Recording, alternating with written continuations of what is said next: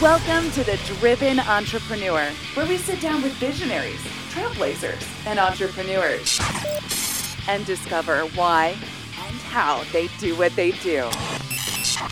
We'll get the backstory, plus plenty of life and business lessons along the way. Here's your host, Matt Brauning.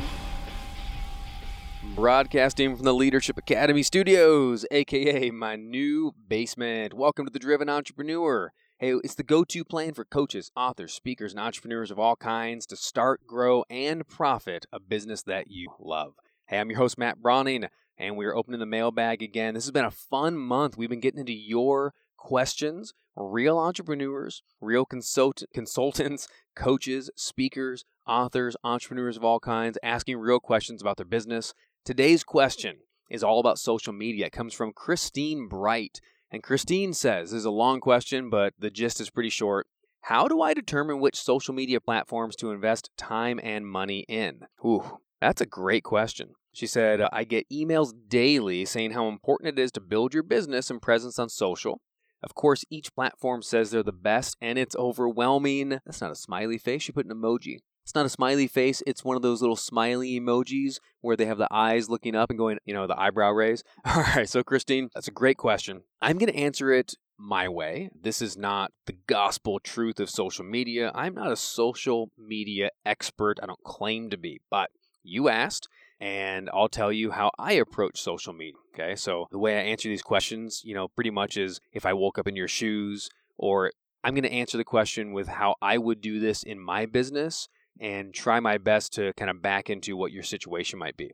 So, not knowing everything about your business, Christine, if you have a business that is primarily you, all right, you're the face, you're the brain, you're the heart, you know, the influencer, the the solopreneur especially, this is extremely important to recognize that you are the face of your business, right?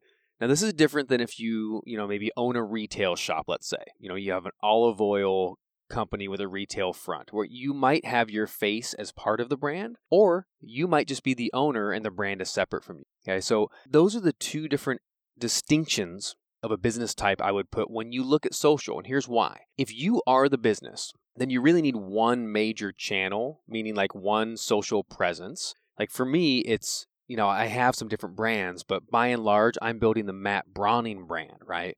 And Matt Brauning has the Driven Entrepreneur radio show and podcast. I also have the Speaking of Getting Booked podcast. It's not on the radio, but that's an on demand podcast. Which, by the way, we release season two in December. So check that out if you if you want to use speaking to grow your business or you are a speaker. Speaking of Getting Booked is me interviewing meeting planners, chapter presidents, association chairs, seminar leaders, people that book live speakers for live events. So if you want to learn how to get yourself booked to get in front of your ideal prospects, check out Speaking of Getting Booked.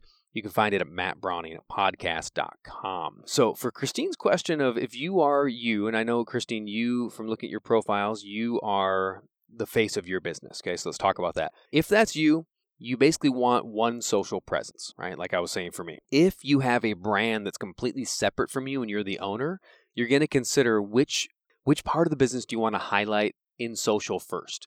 And I would recommend highlighting the brand first and then once the brand is established and people like that brand, it's actually quite easy to then come back around and say, hey, by the way, check out this owner, CEO, thought leader, influencer, and you sort but it really is like running two businesses. You're establishing something separate. So know that's true first. I wouldn't try to get a Matt Brauning page and an Evolution Seminars page and a Driven Entrepreneur page and right like I don't want to try to manage 15 or even 4 or 3 social media profiles. I would not do that. Stick with one for you or one for your business brand. Eventually, I'm talking a year, 2 years or more later, you might back into adding yourself on top of the business brand. But let's just talk to the entrepreneur that has that you are your brand, right? You're your business. If that's you, the rule of thumb I use for social is where are my ideal clients and prospects hanging out? How do they get information and why do they go on to social platforms? Okay. So let me give you a couple examples. And again, I, I direct your hate mail to where do we want to send this to? you know, send it to mattbrauningpodcast at gmail.com, okay, if you don't agree with this or you think I'm off my rocker. But here's how I look at the different major social platforms, okay. Number one, Facebook, the best thing that Facebook can give to us and what most people I believe go to Facebook for is connections. So if you have a business that you're primarily you have masterminds, um, group coaching programs, you work with one-on-one referrals, you you know maybe you want to have a group and then you're gonna it's a free group and then you're gonna speak to people and connect and coach and offer you know a premium version or something like that. Facebook all the way. And look, I'm not like I don't want to get in the conversation because it doesn't really affect us too much about you know the metaverse and and are they every social if you get down to it and every you know these major platforms you can politicize it and then be like oh, I don't want to go on because of microphones or whatever. The reality is most all of your prospects and clients are absorbing and taking on content or interacting on some type of platform or maybe two or more. But you know what's funny is if you if you ask the average person most of us aren't on like four, five, six platforms consistently, regularly. We're not diving into them. Most people have their favorite one or maybe two based on what they're into, how they consume content, and what they're looking to do for themselves. So again, if if you're all about connection and referrals and network, eh, you know, I'll save networking, but connection, referrals, groups, masterminds, a lot of that one to one or kind of real live connection with people and referrals, you want to use Facebook for sure. Okay. Number two, Instagram. If you're looking to, so Instagram is definitely built not to be as connective. Can you? Sure. But it's much more, Instagram is about being worthy of following. So if you want to use Instagram, obviously, if you're in a celebrity or media area, yeah, you need Instagram so that people can follow. And what happens is you can get clients from that. Um, but the biggest thing you can get from Instagram is as you grow a platform of followers, you can leverage that for sponsorship deals, leverage it for speaking for you know if you came to me and said hey i want to be on your podcast and i have three followers versus 300000 well that's a different conversation right? So instagram is very much about that. It's obviously as well i don't say younger demographic that's not accurate any longer but you're going to have that you know late 20s, 30s, 40s demographic, right? Whatever that age is. The millennial slash Gen X is very Instagrammy, right? Whereas obviously the older generation, right? So my parents in their 70s are really figuring out Facebook now, but they don't even know what Instagram is. And then my my younger millennial, my Gen Z friends who are in their like early mid 20s, they're already done with Instagram, right? They don't like that. So Instagram is great for influencer, for follower, and again, if you have a, a visual medium, right? If you're doing, uh, you have a flower shop, you're creating, you know, art, things like that. Obviously, you want something with video and, and and photo. If you're a thought leader, if you're a coach, man, Instagram's also great. Facebook as well because you can do you know reels and Instagram TV, and you can do short clips and up to you know 10 minute videos and things like that. Okay. So that's one of them. That's kind of what I would look at that. But do you need to necessarily be both? Not necessarily. Let's look at Twitter. Well, if you and your business, you need to be involved in the conversation that the quote unquote world is having. Twitter is the place to do it, 100%. So if your business revolves around politics, around social um, activities that are happening, you know, what's the word I'm looking for? I was gonna say social justice is like an example of it, but it's it's the the conversation that society is having, that the world is having, right? If you want to, you know, if you need to talk about the Oscars, if you're doing something that you you have uh, maybe you do fan fiction and it follows uh, a certain a certain brand or whatever, right? Like, well, hey, when Comic Con comes to town, you want to be on Twitter talking about Comic Con and talking about the thing you're doing, and and you're going to engage in conversation that people are already having. So Twitter is really big on that for sure. That's how I would use it. So hence, I don't do much on Twitter at all. I got like 200 followers. I don't like Twitter. I don't use Twitter because my business isn't centered around the conversation that someone is already politically or socially having, right? We want to make conversation here based on our clients and our, and our prospects. That's what that is. So we got Twitter, we got Facebook, we got Instagram, LinkedIn, right? So if if you're selling to C-suite, if you're selling to human resources people, if you're uh, in recruiting, if you are not doing a business but you have a career and you're looking to advance that career, like LinkedIn 100% is the place to be. It's great for referrals, but it's very much more a it's not all corporate, right? Don't get me wrong on that. Please don't again, I hate tweet me there. well, I guess if you do, I won't even see it.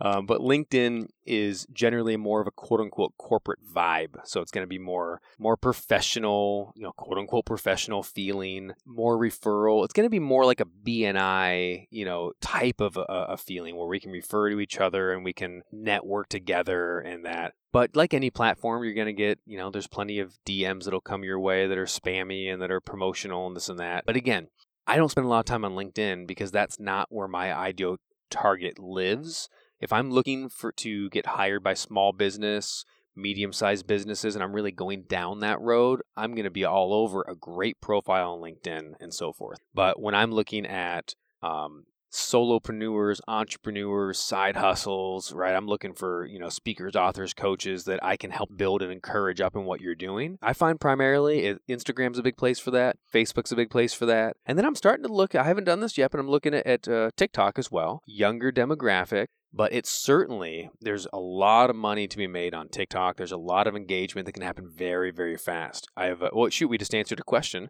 uh, a couple weeks ago from Melissa Hughes, and she was, I mean, Melissa has a great story. Go back in the archive a couple episodes ago. We answered a question about what do I do in the first year in business, and Melissa has a great story that she used TikTok, and she was a mom of two, still is, but a mom of two that had to work and was, you know, not enjoying it to make ends meet with the family, and then she started going on TikTok and being a faith-based mommy influencer and just encouraging other moms and showing fun videos and some videos went viral. She blew up, and all of a sudden now, you know, you follow Melissa on TikTok. She got a couple hundred thousand followers, and she's making more money now with her side hustle. She's quit her job. She's home full time with her kids, and it's all because of TikTok. So it's like, good for you, Melissa. And look, Melissa, she's great, but you can do this. Like if this is the if this is your dream, she didn't focus on 15 different socials. She was like, I can become an influencer on TikTok. I can get video views up and I can really do this. And then she started focusing on helping people do a similar thing in the coaching space and now making more money than she was making in her job and she gets to be home with the kids. So take that as a story to really land on okay, do I want to focus on one? Focus on TikTok, focus on Instagram, focus on, like, again, if you love talking in front of the camera, if you love videos, TikTok might be the place for you. So that's what we want to focus on. My recommendation is focus on one primarily. At least think about it in your head this way you have one primary and then one or two that are like your secondaries, right?